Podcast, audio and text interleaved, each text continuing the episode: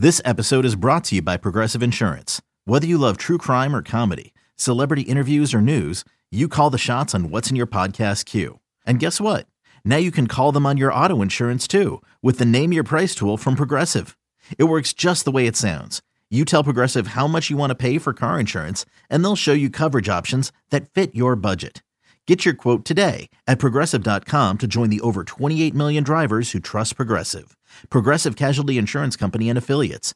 Price and coverage match limited by state law. Introducing the Two-Way V4, where groundbreaking fuel cell technology meets fresh foam cushioning for the ultimate performance. With Fuel Cell, each step feels explosive, delivering unparalleled energy return. Paired with fresh foam, experience maximum comfort throughout the game. Its lightweight textile upper offers support and breathability without sacrificing agility. Whether you're hitting the clutch shot or locking down the opposition, the Two-Way V4 gives you the tools to play at a high level. Learn more and purchase the Two-Way for yourself at NewBalance.com.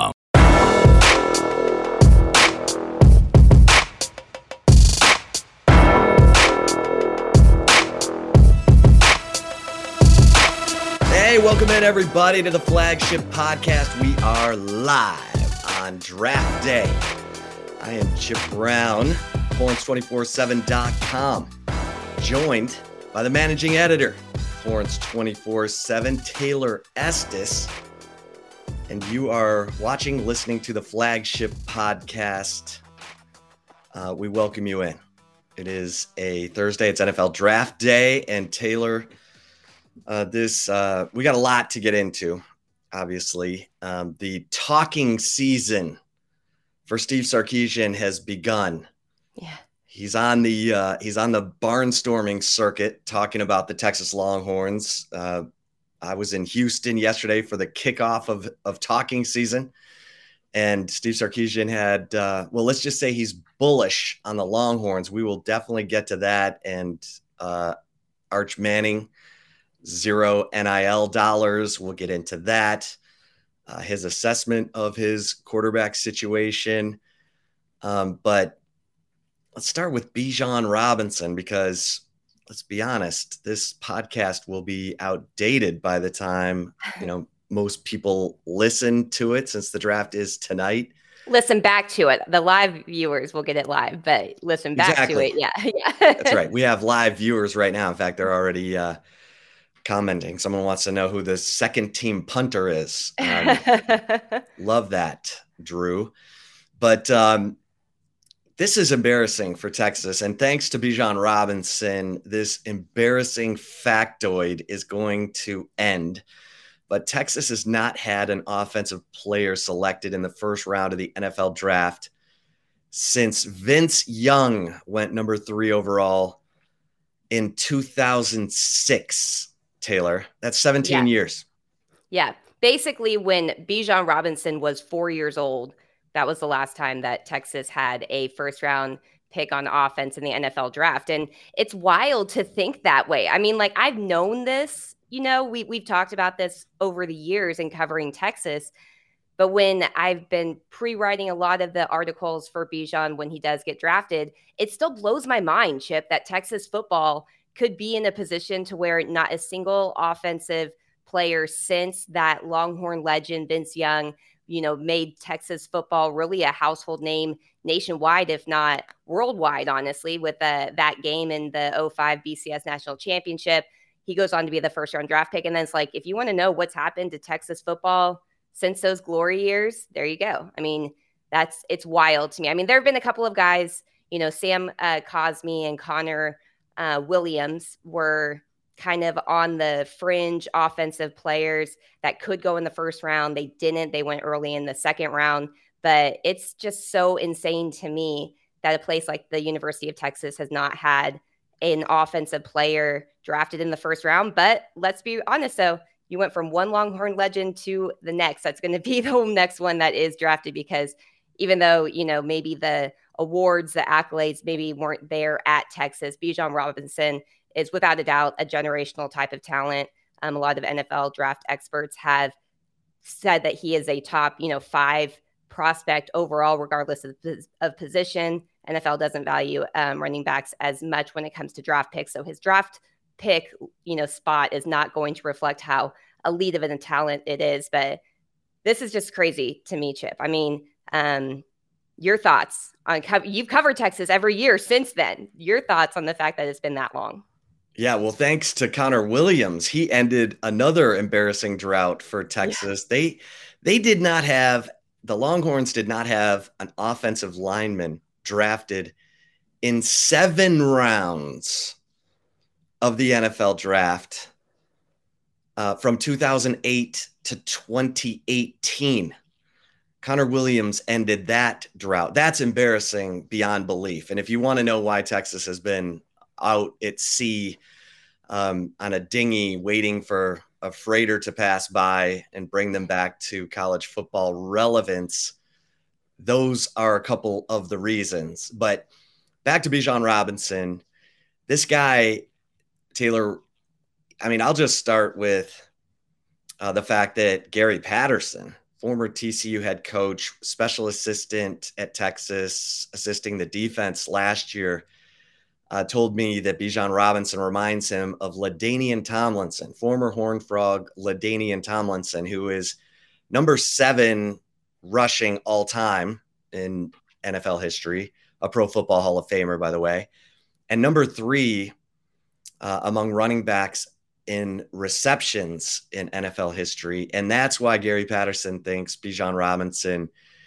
is a good comparison to LaDainian Tomlinson, because he thinks that Bijan Robinson is not only a gifted runner, but has the hands that LaDainian Tomlinson had to be just a versatile nightmare for opponents. And Bijan's he's built a little different than LaDainian. He's just a little thicker. And so, you know, that contact balance that Bijan Robinson has up to this point in his career has been off the charts. I mean, the scouts I've talked to have said that's what impresses you the most, that side tackles don't bring him down, that he usually doesn't go down on first contact, and has the nimble feet to make spin moves and not take the big hit that can tend to end a running back's career prematurely. You know, you look at the great backs at Texas, Ricky Williams, Cedric Benson, God rest his soul. Earl Campbell, Priest Holmes, Jamaal Charles, and, you know, Bijan Robinson has a chance to have a better pro career than all those guys. Now, he finished behind Ricky Williams, Cedric Benson, and Earl Campbell, as far as rushing at Texas, but he only played 3 seasons. Those right. 3 backs I just mentioned played 4. He's really probably more of a comp for Jamaal Charles, who played only 3 seasons. And of course, Bijan passed Jamaal Charles this last season to get into that number 4 rushing spot. And Jamaal Charles is a guy who could catch the football and had a prolific career. He's the all-time leading rusher for the Kansas City Chiefs. And so, you know, when you're talking about Bijan Robinson, I think you're right. I mean, we get a little, you know, ahead of ourselves sometimes when we say he's a transcendent talent, he's a generational talent, but I think he is. And I think you're right. So it's going to be fun. Now you got to be blessed with health. You got to be blessed with longevity, probably the same thing as health, but it also helps to be on a team that has some consistency, that has some, you know, foundational strength. You look at guys like Emmitt Smith and, you know, Walter Payton, LaDainian Tomlinson, who spent most of his career with the then San Diego Chargers. Emmitt Smith, his whole career but most of his career with a really talented Dallas Cowboys team that valued the running game and a play action passing game. And so that's going to be a huge part of it. And that's going to be fun to watch because, you know, Ezekiel Elliott was a high draft pick for the Cowboys, and Taylor, 7 years into his NFL career, people are saying he's done. And that's, you know, he was the 4th pick overall. That can happen. Now, I think Bijan is a little bit more disciplined in the way that he approaches his life, his, you know, taking care of his body. And that's a lot to say as a kid, you know, 3 years coming out of college, than Ezekiel Elliott. I think Ezekiel Elliott has enjoyed his life as an NFL star, and it takes a lot of discipline. You know, the college coaches, Steve Sarkisian talks all the time, be a professional in college, the way you treat your body, the way you prepare. Jordan Whittington has talked about it, going from eating pints of ice cream a night to now going in to meet with the trainer hours ahead of practice to get all of his stretching in and to take care of his body, to make sure that he's healthy and on the field. And I think Bijan Robinson is that kind of guy. So we'll see, but he also represents a big name and a shiny emblem for Texas in recruiting, Taylor. We know that recruits only remember the last 5 minutes. And so having a guy like Bijan Robinson going into the NFL with a chance to become a star will certainly help Texas in recruiting and, you know, end that negative recruiting that don't go play offense at Texas. Those guys don't get drafted. Right. Yeah, for sure. And Sark did it this is a good, not saying that Sark did it. Obviously, Tom Herman and his staff did recruit Bijan Robinson. However, this is a good mark to add to Sark's list. I mean, this was a short period of time that he's been at Texas, and he already will have a first round draft pick to point to. Previous coaches at Texas have had to kind of point back to prior issues that they're trying to correct when they're in the recruiting, in a recruit's house, or talking about developing them into potential first round draft picks. This is something Sark can now point to. And, you know, when you talk about, I saw there's a question here from CTE11, any chance Bijan drops to the Cowboys? In mentioning Ezekiel Elliott, Chip, you know, I think that's one of the reasons why some NFL draft GMs or NFL, GMs, front office people have kind of devalued the running back position because of what you said about Ezekiel Elliott.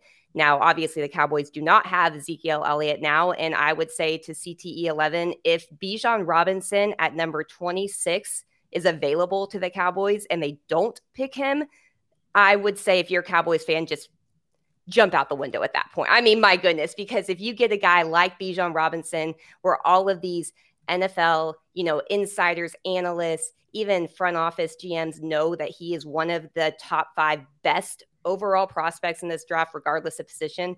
If somehow he slides to 26 and it's a guy who does not have off the field issues that would lead to anything like that, doesn't have injury history, is very minimally used, never carried the ball for more than, I think he said he never had 20 carries even in high school, took him, only a few games at Texas with 20 carries. If that's on the board at 26 and Jerry Jones doesn't swipe him up, then you might need a mental health check. No, I mean, like, like he's not going to be on the board. Like, right. I'm worried he's going to go to well, anyway, this, again, a lot of people will be hearing this after the draft, but there's no chance that he's there at 26. He'll be gone in the top 10. And of course, if he ends up with the Philadelphia Eagles, Cowboys fans are going to be sick to their stomach. Yeah. Well, and Bijan did come out yesterday. I believe it was on Wednesday. I think it was this week. Somebody, he was in an interview and someone asked him about the, I think the quarterback he wanted to play with. Yeah, Jalen Hurts. He was like, Jalen Hurts. So he's only just talking, like, feeding the fans. So he's sweet talking the Eagles. There's no question about it. I mean, if he goes to the Eagles, Taylor, he could be playing for a Super Bowl next year. The running back from Texas the Cowboys need to focus on is Roschon Johnson. Yeah. There's your thunder to Tony Pollard's lightning, and a guy who will help you in every way, special teams, locker room.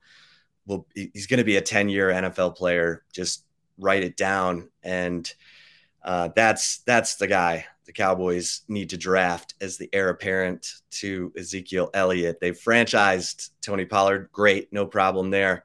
But Roschon Johnson, you're not going to get a better professional and a guy who's really still scratching the surface as a running back after moving from quarterback his freshman year at Texas. So There's my 2 cents on the Cowboys, Taylor. Anything else on Bijan?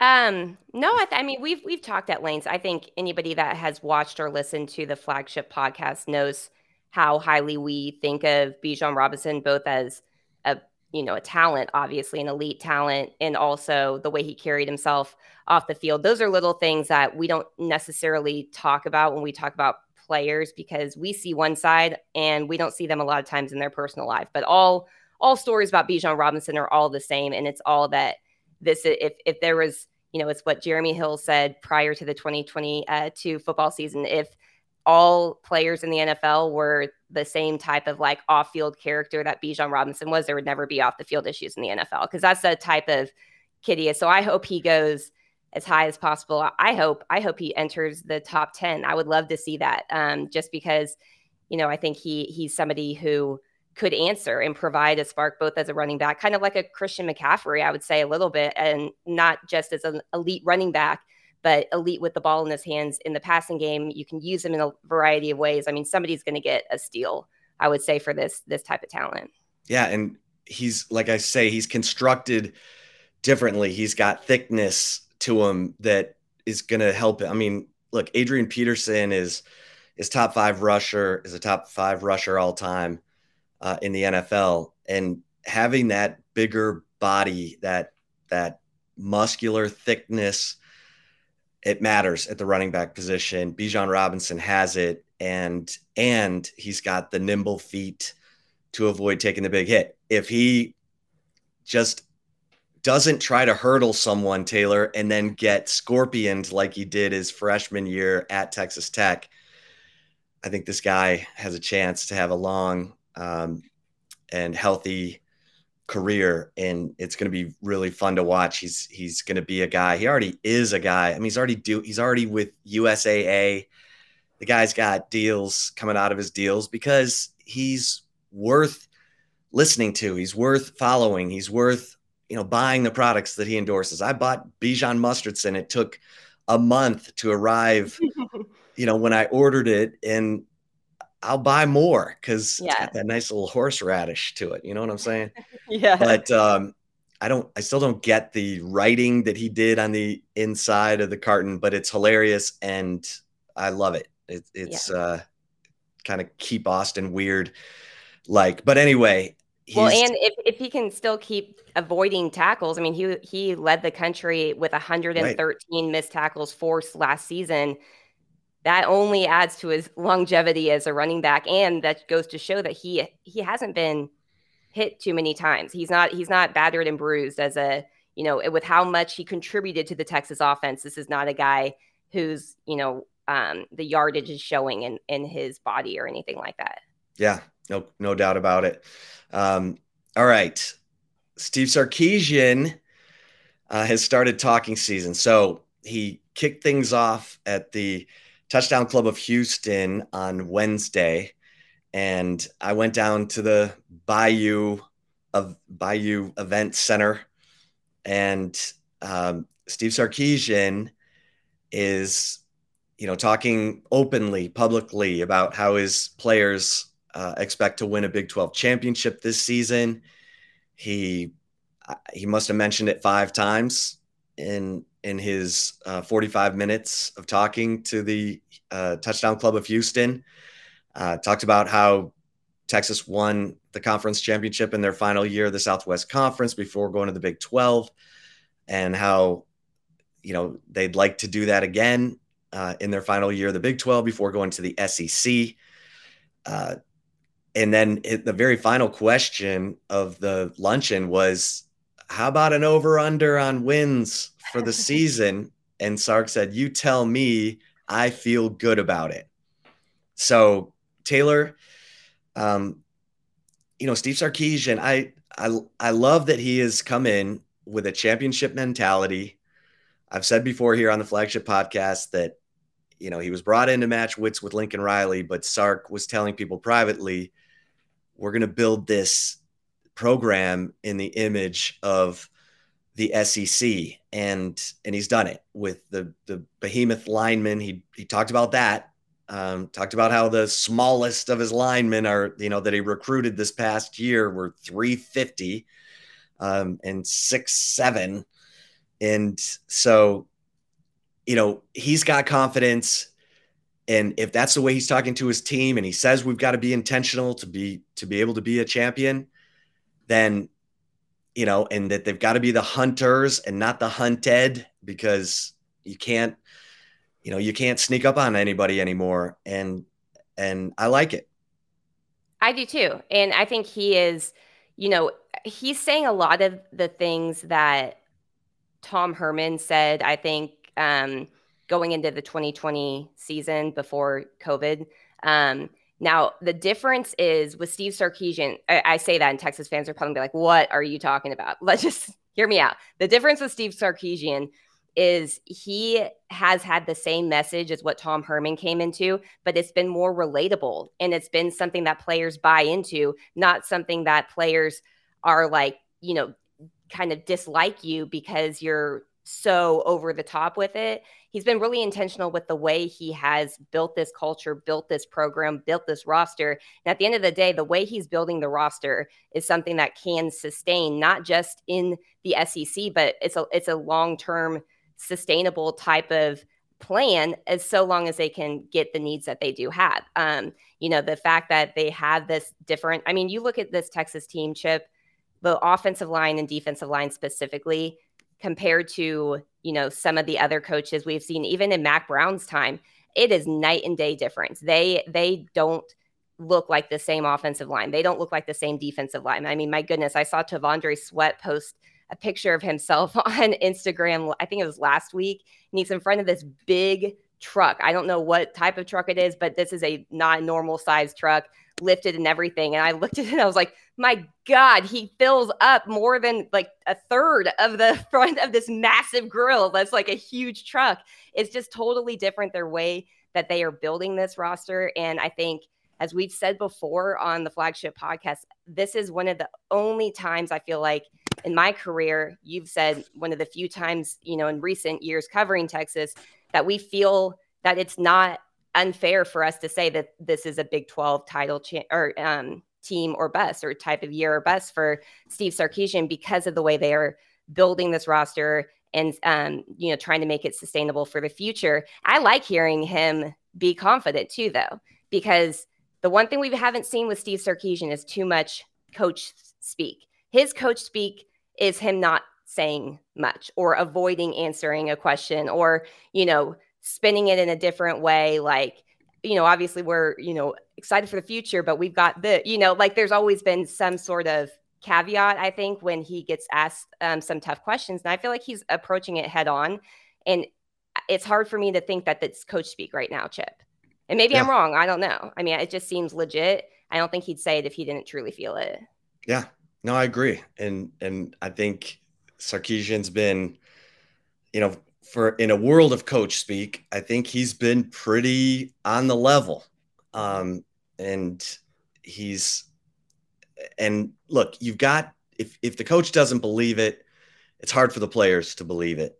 And it was always interesting to me that Mack Brown would always talk about 10-win seasons, and Bob Stoops always talked about championships. Yeah. And when you talk about championships, it's like our buddy Sean Adams used to say, you get what you demand. You don't get what you earn. You don't get what you deserve. You get what you demand. And if the coach is talking in terms of being intentional, and you're going to have to do all the little things, and you're going to have to be extra disciplined, because championships don't come easy. And that's where this team's mindset is, then, okay, I'm all in, because it's been a minute. It's been a minute. Like you said, Tom Herman had that kind of Urban Meyer, not wannabe, but clone, Urban Meyer clone mentality, where you're going to use fear as a motivating, you know, factor, which even Urban Meyer has said he doesn't think works in the age of the transfer portal. And that's why he went to the NFL and hasn't returned to college coaching.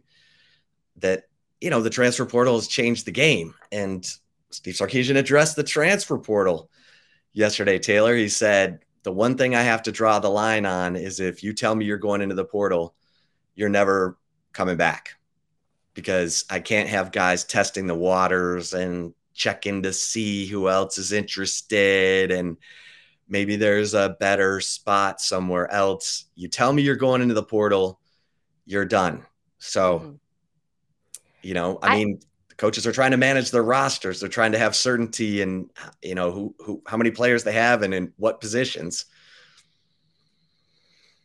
I mean, I saw some backlash that he got for saying that, 'cause I think he said it on an interview, like a show prior to the speaking event on Wednesday. There were some people that were saying, you know, you got a second chance in life, you know, with him going to rehab and all of that. I mean, I personally think it's like totally different, right? Like, I think that's what coaches have to do, because it's a choice to enter the transfer portal. It's not like they're forcing kids into the transfer portal and then saying, sorry, you can't come back type of thing. It's if a player really wants to test the waters and goes to the lengths of entering his name into the portal and thinking that there's a, you know, greener, the grass is greener on the other side. It's like, that's great. Best of luck to you, but you're not coming back, because what type of culture is that? What type of example is that setting? What type of culture is that bringing in back into the locker room? To me, it almost is similar to the culture that Steve Sarkisian basically had to work over a year to beat out of these players, because it was just such a like not all in type of team mentality. I feel like that's only going to continue if coaches allow players to enter the transfer portal and then come back. So that's a terrible example. I don't know why he was getting backlash. I was like, that's should be the standard. I mean, you know, you can't just in a marriage, you can't just be like, hey, I'm going to go test the waters and maybe go date some other people just to see if I can find something better. But you need to be here for me in case I want to come back. Yeah. Is that normal? No. Like, so. No. And if you're, you know, if you have any kind of relationship with your coach, you're going to go to him and talk to him about it ahead of time. And then maybe the coach says, hey, think about this before you do it. You know, kind of the Arterio Morris situation with Texas basketball. Arterio Morris kind of just went and got in the portal and didn't really go to the coaching staff and talk to him about it. And the Texas coaching staff is like, okay, good luck, you know? And I don't know how it's working for Arterio. Honestly, I think there was one school he thought he would end up at and they're not pulling the trigger. And yet anyway. And it's so, you know, as a student athlete, you got to have a good relationship with your coach. You got to be able to go to them and say, hey, I'm thinking about this, and have a conversation. If you don't, then how are they going to have sympathy for you? Yeah. How are they going to have sympathy for you if you don't have the, you know, Sarkisian talks all the time about how after spring, after, you know, the winter conditioning, he's always checking in with players, telling them what they need to work on and where he sees them in the program at that particular time and how much work it's going to take to get ahead of that guy and that guy. And if they don't want to do that or they don't see it in their future, then they get in the transfer portal and move on. You know, it's interesting. Deion Sanders is getting criticism right now for apparently, allegedly, according to reports, telling players who were not thinking about transferring to get into the portal and transfer. And that's tough. That's a tough way to go about things. Yeah, especially in Deion's case at a, you know, he's not really proven himself as an FBS head coach. And, you know, Colorado's not some powerhouse that's going to easily bring tons of other guys in. I mean, yeah, that's Deion may be able to get away with that message now and sell, you know, Coach Prime. But if that doesn't work for a few years, it's not going to, he's not going to be Coach Prime at Colorado. I'd say that, you know? And yeah. So, and only like a Deion could probably do that. Normal coaches can't do that, I don't think. Right. I will never doubt Deion because of his unbelievable abilities as a player and the amount of confidence he has. But you got to be careful. It cuts both ways, I guess, is what I'm saying. And so, you know, Sarkisian mentioned that he probably the story that's getting the most attention from the you know, comments that Sarkisian made in front of the Touchdown Club of Houston came when a person in the audience asked, "So how much NIL money did Arch Manning cost us?" And Sark said, "0. You want a story on this? I got it." And he proceeded to talk about how, you know, Arch, he got a text. Sarkisian got a text from Cooper Manning, Arch's dad, shortly after Arch committed, as Sarkisian said, out of the blue one morning at 9 a.m. He got a text from Cooper Manning shortly thereafter that said, "Let this be, you know, a message to the other kids you're recruiting that Arch is picking Texas because he loves Texas and not because of NIL." And then Sarkisian said that Arch's grandfather, Archie Manning, the former Ole Miss legendary quarterback, Saints quarterback, said that Arch shouldn't take any NIL money until he becomes a player, a starter. And so, you know, it's an old school way of looking at things. Obviously, the Mannings are not hurting. Yeah. But interesting stuff, because everyone talks about the NIL valuations of certain players, and Arch Manning has like a $3 million NIL valuation. And it wasn't part of, according to Steve Sarkisian, it was 0 part of the recruitment. So, yeah. Interesting. Well, I mean, the funny thing is, because I've seen a lot of headlines. I mean, first of all, Sark made the right decision in saying it cost us 0 NIL dollars, because schools are not supposed to pay NIL dollars to prospects. I understand where, like, you know, the question was going, but Chip, how many times did we talk about, whether it was on the Flagship podcast or away from it, just having conversations of like laughing at these type of comments that we would see, like, "Oh, how much is Texas going to buy Arch Manning for? Like, he's going to go wherever the highest, or to the highest bidder. Then he commits to Texas." And that's what, like, all of the other fan base, like, "Oh, Texas won the bidding war." And it's like, do y'all think the Manning family needs money? Like, let's just truly look at this person. Normally, yes, I understand that this could be a very common storyline when it comes to top-rated recruits. It happened to Quinn Ewers. I mean, my goodness, when he was at Texas, or committed to Texas and ended up going to Ohio State. This is the Manning family, the most legendary, like, family in all of college football, NFL football. I mean, we are talking about multi-millionaires. And we're going to say that Arch Manning's going to go to the place that is the highest bidder. No, the whole thing was always about him going where he felt that he was going to be developed the best and not have to be the savior early on in his career. That's why he chose Texas. I know everyone wants to say that we were lying, or, you know, that's the Texas spin on things. No, that's not the Texas spin on things. That is the truth of the situation there. Yeah. Yeah. And Sark has said on more than one occasion, "I'm not interested if a kid, if the first thing he's talking about is NIL money, I'm not interested," because he's not invested. He's not invested in the program. He's not invested in the culture. He's not invested in his teammates. And so it's, it's out there. It's out there. There are players who, you know, get on campus, have a productive year, and then are like, "Okay, where's the NIL opportunity, folks?" And then the collective rallies and says, "Okay, well, how about doing some of this, and we'll give you some of that." Yeah. And that's more the way it should be. Right. You know, rather than, you know, I mean, I had a lawmaker say that Quinn Ewers got $1.4 million in NIL money to go to Ohio State. The guy who wrote the bill that's going through the legislature right now that would allow high schoolers to receive NIL money in the state of Texas, said that. And he's from that, you know, South Lake area where Quinn's from.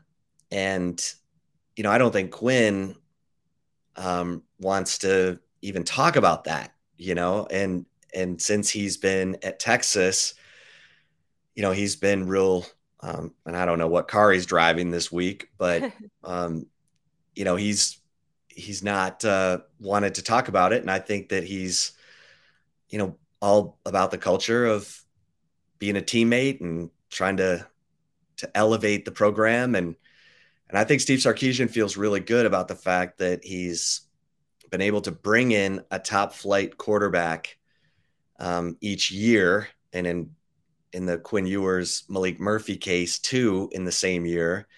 And he said, we're going to continue to recruit the best quarterbacks to come here because they push each other and they, you know, they get their opportunity to compete and try and beat, you know, the other guys out. He said of Malik Murphy and Arch Manning, I know he said, you know, Quinn, barring something crazy happening is what he said, Quinn Ewers will be our starter. He said, that's not to say that Malik Murphy and Arch Manning aren't going to, you know, push him to the brink and, you know, try and overtake him. And they should. Yeah. And, you know, he said, we finally have seen Malik Murphy healthy and he looked really good in the spring game. So, you know, that's the one that Malik Murphy deserves a little credit here because trust me, his people got calls about, hey, any second thoughts? Because we got some NIL opportunity over here. and Malik Murphy is you know, staying true to Texas and staying true to what brought him to Texas. So that kid deserves a big pat on the back, and he's got a lot of confidence too. So yeah. Loaded quarterback room.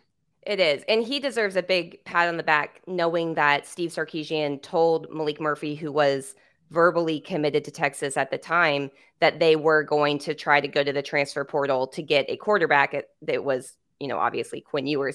It's going to be fun to watch. And you got to have talent in your quarterback room more than just your starter. So we know that. Well, let's go to some comments over here. Yeah, we want Bama for real in week 2.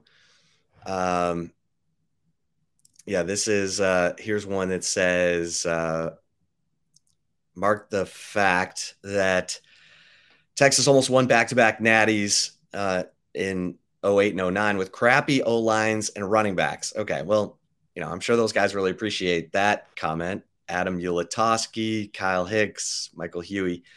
I wouldn't say crappy. I mean, they struggled at times. They certainly struggled against Ndamukong Suh and Jared Crick. Oh, gosh. When Colt McCoy was thrown all over Cowboys Jerry World. But, yeah, it proves that Colt McCoy was that dude. And now we're waiting to see if Quinn Ewers, Malik Murphy, or Arch Manning is that dude. You know, someone did ask Sark about, you know, what precipitated Quinn Ewers cutting his mullet and trimming his beard, and Sarkisian said, coaching. They said, no, just kidding.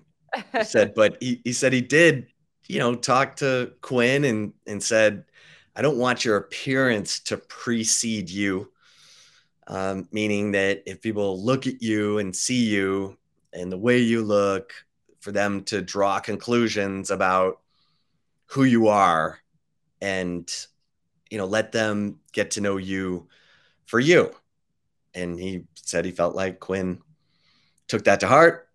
Next time he saw him, no mullet, beard trimmed, and we know Quinn has been, you know, working really hard, remaking his body. You can see that. And I know he's been working with a nutritionist.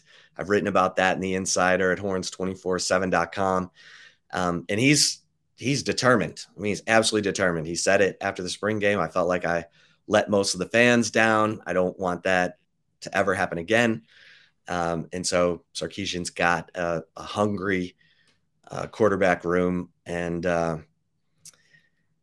let's see. This says after 13. Oh, let's just pull it up here. David Williams. After 13 years, I'll be sold on UT when they finally win a conference championship. I will say it's hard for me to believe there's been a starting roster with more talent at UT since the mid 2000s. And Taylor, you hit on that. I mean, we agree.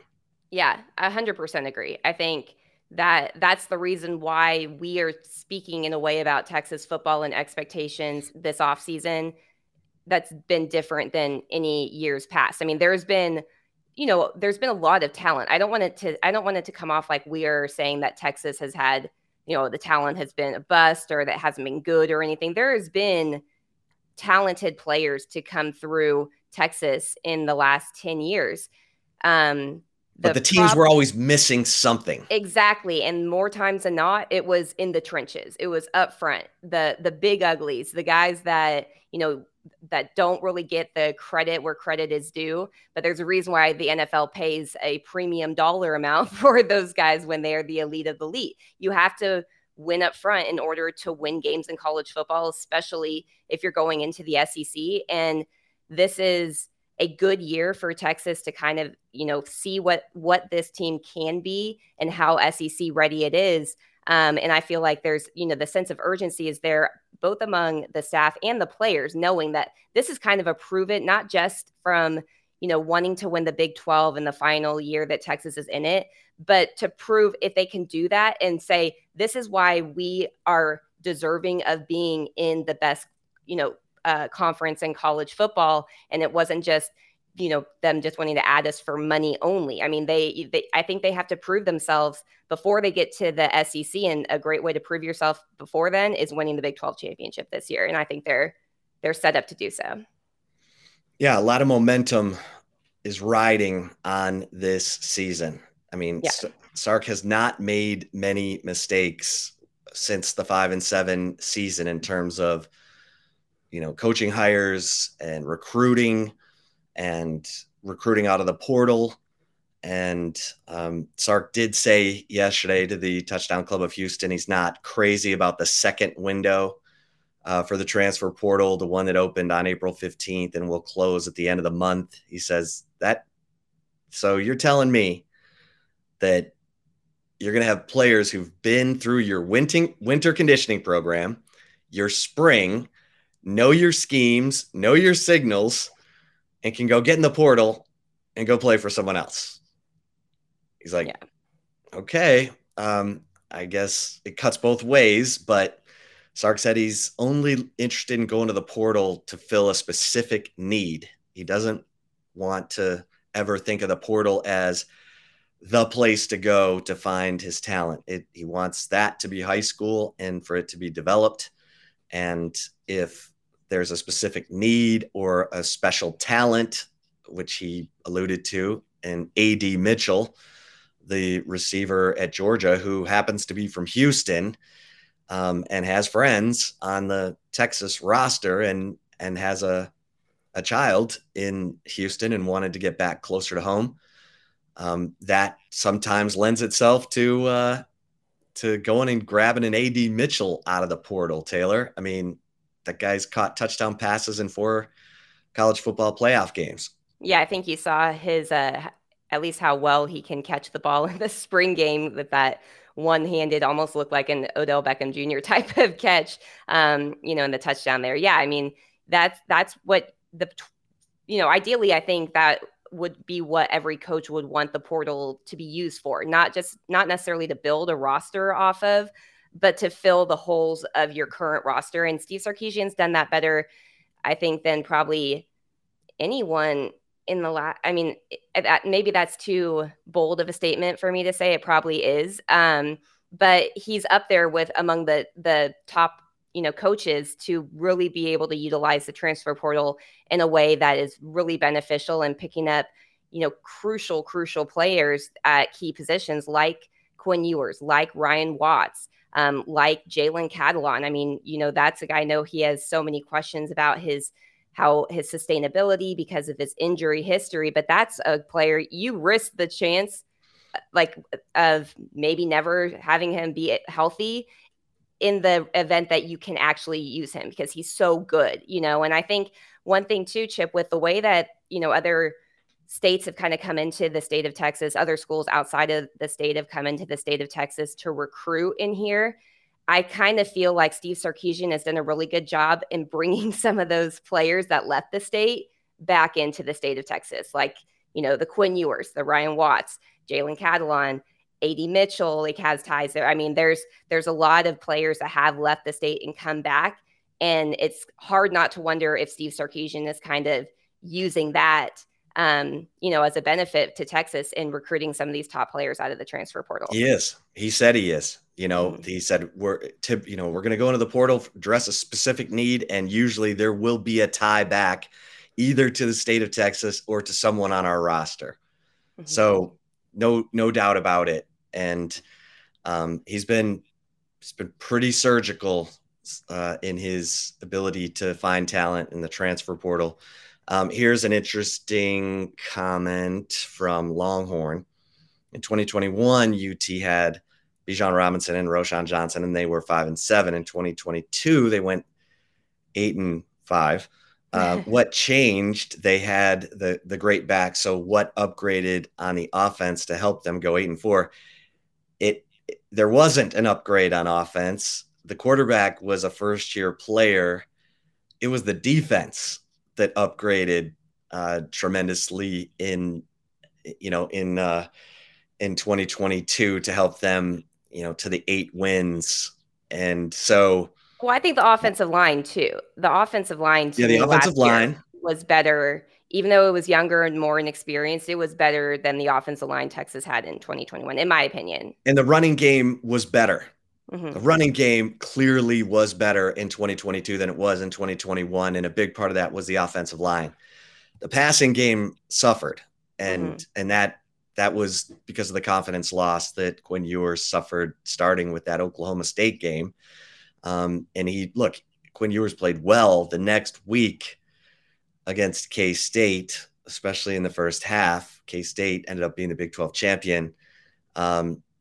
I like Quinn Ewers. I like the way he's battled and tried to be resilient. He hadn't seen 3 high safeties before Iowa State. You know, that was a tough game, and he made plays when he had to make them. The 4th down touchdown pass to Xavier Worthy. Remember that, because Iowa State was driving to win the game when Anthony Cook slams into Hunter Deckers and forces the fumble that Jalen Ford recovers right there in Texas's end of the field late in the game. So that defense came up big, and I think everything goes up. And part of the reason Steve Sarkisian's bullish about it is because he's got coaching retention. Mm-hmm. All of his defensive coaches have stayed, and he's had to change out a receiver coach the last 2 years. He brought in Tashard Choice 2 years ago. Tashard Choice is a rising star. I think that's why people are bullish on Texas. Yeah, I agree. And I remember, talking about Quinn Ewers and the first time seeing that 3 high safety look. I remember my father-in-law, who's a 30-year plus coach in the state of Texas, had said, he was like, I've seen all these people, questioning what happened to Quinn Ewers. What's, is he just like that injury shook him or something like that? He's like, you want to know what happened to Quinn Ewers in those games? That's the first time Quinn Ewers ever seen that defense. He's like, there's a big difference in facing that type of defense, especially if you've never seen it and you don't see it in the high school ranks. That's not how high school, especially at least in the state of Texas, he said no high school defenses play that way. So it was a first for him. And what you hope to see is he learns from it, and it seems like everything else that had been a first, even just the way he approached studying and being in the film room and preparing as a starter, that was all a first for him last year, but he is preparing from all accounts that we've heard like a pro this year. So it'll be interesting to see kind of once he does face maybe a type of defense like Iowa State runs or something next season, how he does, because that'll be a measuring stick of really how much he is progressing from year 1 to year 2, in my opinion. Yeah, if I'm if I'm Quinn Ewers, I'm studying those defenses like crazy now and all summer long, because, you know, we got a lot of comments here about Alabama in week two and the fact that Texas is going to know.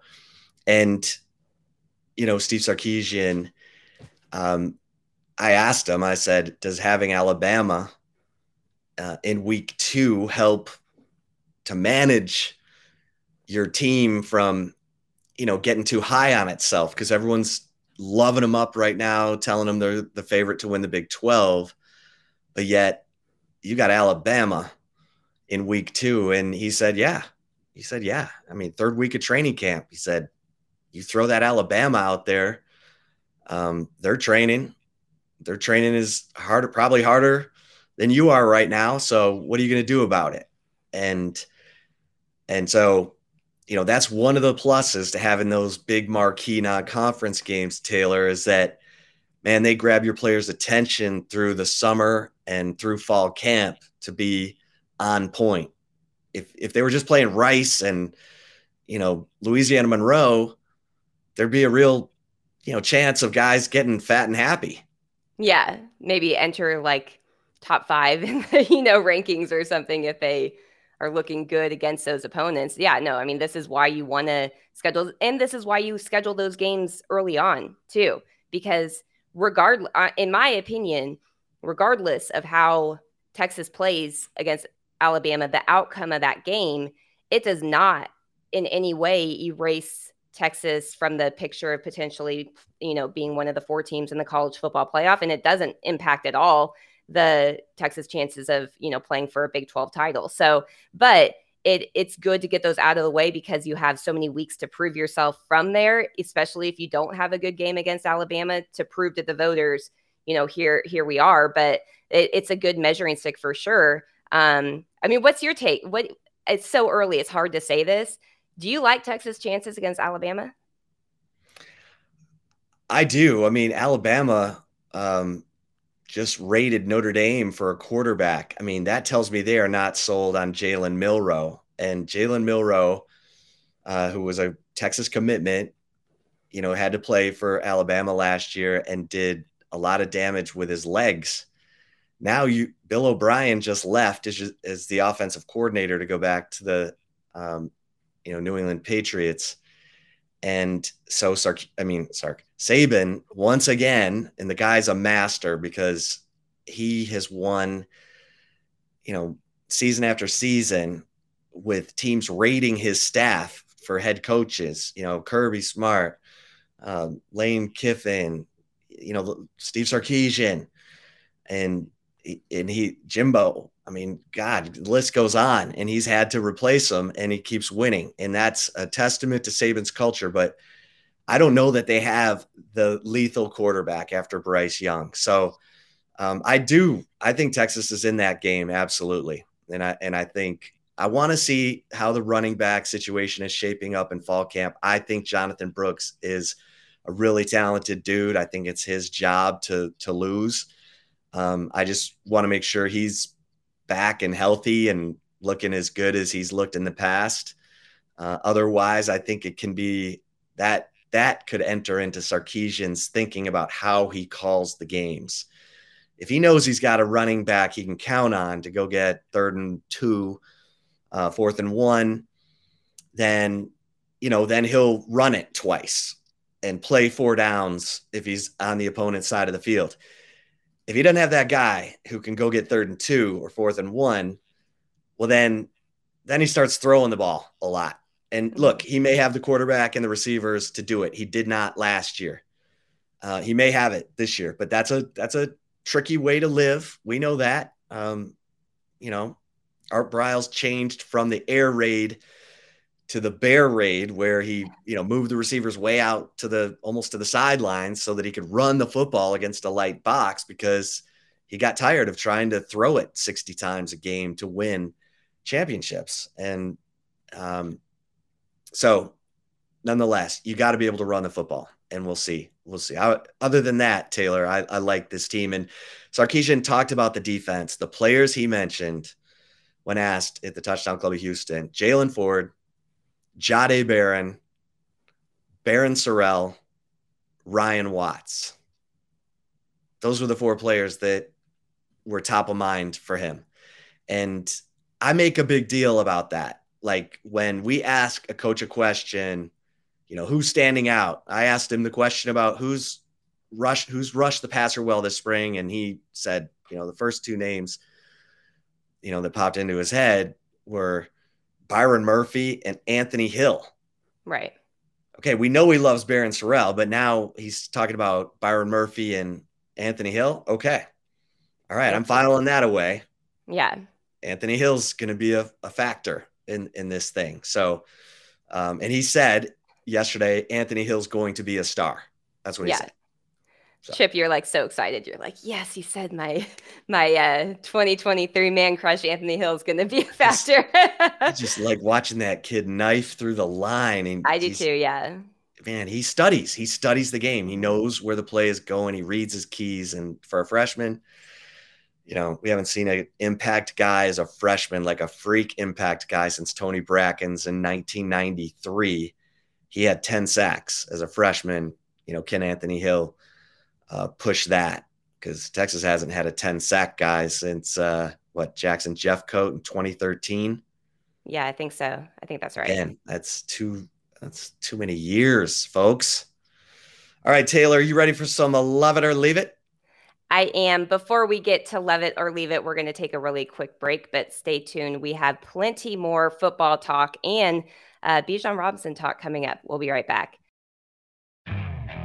Okay, picture this. It's Friday afternoon when a thought hits you. I can spend another weekend doing the same old whatever, or I can hop into my all-new Hyundai Santa Fe and hit the road. With available H-Track all-wheel drive and three-row seating, my whole family can head deep into the wild. Conquer the weekend in the all-new Hyundai Santa Fe. Visit HyundaiUSA.com or call 562-314-4603 for more details. Hyundai, there's joy in every journey. When you need mealtime inspiration, it's worth shopping Kroger, where you'll find over 30,000 mouthwatering choices that excite your inner foodie. And no matter what tasty choice you make, you'll enjoy our everyday low prices, plus extra ways to save, like digital coupons worth over $600 each week. You can also save up to $1 off per gallon at the pump with fuel points. More savings and more inspiring flavors make shopping Kroger worth it every time. Kroger, fresh for everyone. Fuel restrictions apply. Real quick here, there is a question from Jeff. I apologize. I'm going to butcher your last name. With whom? Any concern for our 24 recruiting class? I haven't seen any significant names on the commit list recently. Feel like Texas had more momentum for the 23 class at this time last year. I mean, obviously, like Chip and I don't cover recruiting day in and day out, like our guys, Mike Roach and Hudson Standish. They're the ones that know, you know, that's why you subscribe to Horns 24/7. They have the VIP insight on that. But I will say Texas momentum in recruiting in 2023, I think that at this point they had more verbal commitments, but it really didn't take off until Arch Manning committed in June. In the summertime. And I think it was like late June that he committed. And then that is where everything just really kind of the snowball effect started from there. I don't want to misspeak. I think Texas has fewer commits right now than they did at this time last year. But there are, you know, this is kind of the evaluation period for the recruiting cycle. Coaches are going to be more able to see players on the road. There's going to be a visit period coming up too in June. Like, so there's a lot coming up still, but I think they're a little behind. And they're also going after the best players at their position in the nation. And those kids don't like to commit early. Most of them. Right. Most. Now, some of them do. You know, Arch Manning, he was over the recruiting process. He committed in June. But you're in on Jarrett Gibson, the number one running back in the nation. You're in on Micah, the top receiver in the nation. You know, so look. Micah Hudson.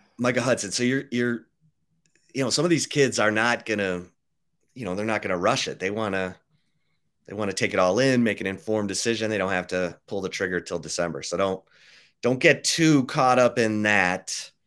And I know there was an offensive lineman, Blake Frazier, from the state of Texas, who, you know, committed to Michigan. His dad played at Michigan. So sometimes there's a reason that, that a kid who's, you know, super talented from your state commits somewhere else.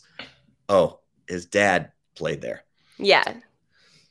All right. Exactly. All right. Taylor. Ready for Love It or Leave It? Sorry, I saw that one and I wanted to get to it. So, all right.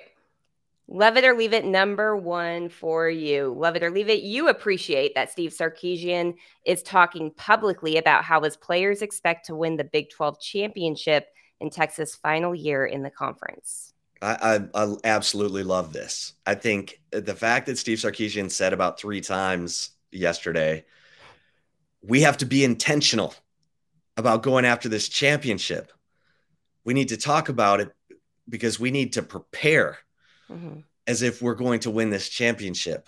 And I like that. I mean, some coaches don't want to, you know, I don't want to get ahead of myself, or what, you're going to draw a bigger target on Texas? Yeah. Come on, man. They're going to the SEC. The Big 12 hates them. They want every, you don't think Houston wants to cook some Bevo burgers down at Cougar High in when they meet up? I mean, look, Sark knows we're already the biggest game on everyone's schedule. Let's be intentional about trying to win the championship. And let me get these guys who are, and I can't help but think, Taylor, when he talks about Malik Murphy, we need him to stay healthy, that he's going back to that damn scooter accident from last year during the season. 21, when he had the broken ankle, and then he's recovering from the broken ankle, and then he gets in the scooter accident and he, messed up his wrist. That's Sark saying, be a professional. Don't put yourself in dumb situations. I don't want to see you guys jumping off the cliff into the water out at Lake Austin, Yeah. Mm-hmm. Like, prepare for a championship, be intentional. I love this. How about you? Yeah, I love it too. And I agree. And as somebody who was in a scooter accident, there was a reason why I told Bijan Robinson, 2 years ago when I saw him in a scooter, I was like, Bijan, I want to kick that over right now. It's like, I was in an accident and I was fortunate and it sucked. You are worth way more money than I would ever be worth. Like, get your butt off of that scooter. I guess he upgraded to a Lamborghini, but yeah, no, I like it. I do like the kind of intentional call out without intentionally calling players out, specifically, because you're right. If you're Malik Murphy, he has to prepare like a pro, and preparing like a pro, sometimes you have to make sacrifices, maybe not do the fun things like riding scooters, or as you said, jumping off the cliffs or anything like that. Because you never know when your number is going to be called. And Malik Murphy witnessed a backup quarterback's number being called last year and needing to be ready. And so I from everything we know about Malik Murphy, I would be shocked if that message has not landed very firmly. Got the message. In him. Yeah, he got the message. So all that said, message. Yeah. And by the way, I found out what happened to his foot right before spring football. He got stepped on when they're like running through their those pseudo practices, and it got him, he got a cleat right in the wrong spot. So That wasn't his fault. The scooter thing, though, I think Sark is like, don't jeopardize. All right. Love It or Leave It, number two. Second one, Love It or Leave It. It was a good move by Sarkisian to also talk publicly about how Arch Manning was promised, quote, zero NIL dollars as part of his recruitment. Yeah, I'm going to love this too, because, all you hear at Texas A&M is that, these kids got promised a bunch of NIL opportunity, and then the money wasn't coming through. Yeah. And the players were basically like, we're on strike till we get our money. I mean, they're smoking weed in the locker room. They don't care. Yeah. Where's my money? And that's the problem. And that's what Sark's talking about. I mean, if you come for the money, you're not invested in the team. You're not invested in, your teammates. Right. And it's about you. And so I think this was a smart thing, because like you said earlier in the show, Taylor, everyone had this assumption that, you know, oh my God, you know, Arch Manning's going to cost him a fortune. And, you know, no, zero. I love this. Taylor, how about you? Yeah, I love it. I mean, we knew all along. It was almost like it became a running joke. I mean, honestly, the amount of times I would just like shake my head when I saw people make those comments, even other like writers and reporters, like insinuating that played a role. It's like, you are just showing me that you don't know what actually played a role in this, because it had nothing to do with it. So I'm glad that Steve Sarkisian publicly debunked it. I guess Cooper Manning did as well, as, you know, mentioning that story too. So yeah, I mean, this was the truth all along. We were not lying. We were not trying to just, you know, pass along Texas message and saying that it wasn't about NIL with Arch Manning. This was the real story. And so I'm glad that Steve Sarkisian had a platform to debunk it in such a public manner. Yeah. All right, good. Love it or leave it. Number 3. All right. Last one for you. Love it or leave it. Bijan Robinson will go down as Texas' best running back in the NFL since Jamaal Charles. You know, I'm not going to put a ceiling on this, so I'm going to leave this and say Bijan Robinson could go down as Texas's best running back ever in the NFL. He has that kind of toolbox. And so I'm not saying he will, because you got to have health, you got to have longevity, you got to go to a team that values you, a team that uses you the right way. You know, some would argue that Earl Campbell going to the Houston Oilers was maybe the worst thing that could have happened to him, because Bum Phillips, the head coach, handed him the ball 30 times a game and, you know, just put Earl Campbell in a car accident every play. And so Earl had, you know, what he played 78 to 85, he played 7 years. Whereas, you know, Ricky Williams ends up playing 12 years, and on and on. So you need all those things to happen. You need fortune. Mm-hmm. But Bijan Robinson is a godly guy. He says, God's going to put me right where I'm supposed to be. Well, hell, who am I to second guess God? Yeah. God's going to put Bijan Robinson, might put him right on the Eagles playing for a Super Bowl next year. Because again, we're recording before the draft on Thursday, if you're listening to this after Thursday. But I'm going to leave this, Taylor. I think Bijan could surpass them all. Your thoughts? I'm kind of annoyed that you said that, because I for sure thought you were going to be like, oh, love it every day. And I was going to be like, I'm going to leave it because I think he has a higher ceiling than just comparing him to Jamaal Charles. Yeah. So I was not expecting that answer from you. But yeah, no, I will leave it in the fact that I have higher expectations for Bijan Robinson, mainly because he's in a category of his own. I'll say that. And as you mentioned, it's a great point about, you know, everything has to kind of go your way, whether it's, you know, the coach you're playing for, the type of offense that you're in, the philosophy of utilizing a running back, the philosophy of utilizing a running back in multiple ways, like what Bijan Robinson provides that some other just true traditional running backs do not provide. You know, Vince Young is an example of somebody who went to a team that was just the wrong fit from the beginning, and he couldn't really ever fix it, you know? And I mean, I think that was a little different. I do think with Vince, his talents and skills were a little bit premature for the NFL at the time. Had he been drafted like 5 years later, I think Vince Young would have had a much longer NFL career, just because the league wasn't really about pro style or about, you know, dual threat quarterbacks or running quarterbacks like what Vince Young was so good at. But you're right too. Jeff Fisher as a coach was the quarterback killer. Yeah. And he killed a bunch of quarterback careers. Right. Yeah. So yeah, I think so long as all of that works, you know, and Bijan is put in a place that is going to utilize all of the weapons that he does provide, I think he has a higher ceiling than Jamaal Charles and I would say probably Cedric Benson, Ricky Williams. He doesn't partake in the partying, I think, too, which helps him. So right.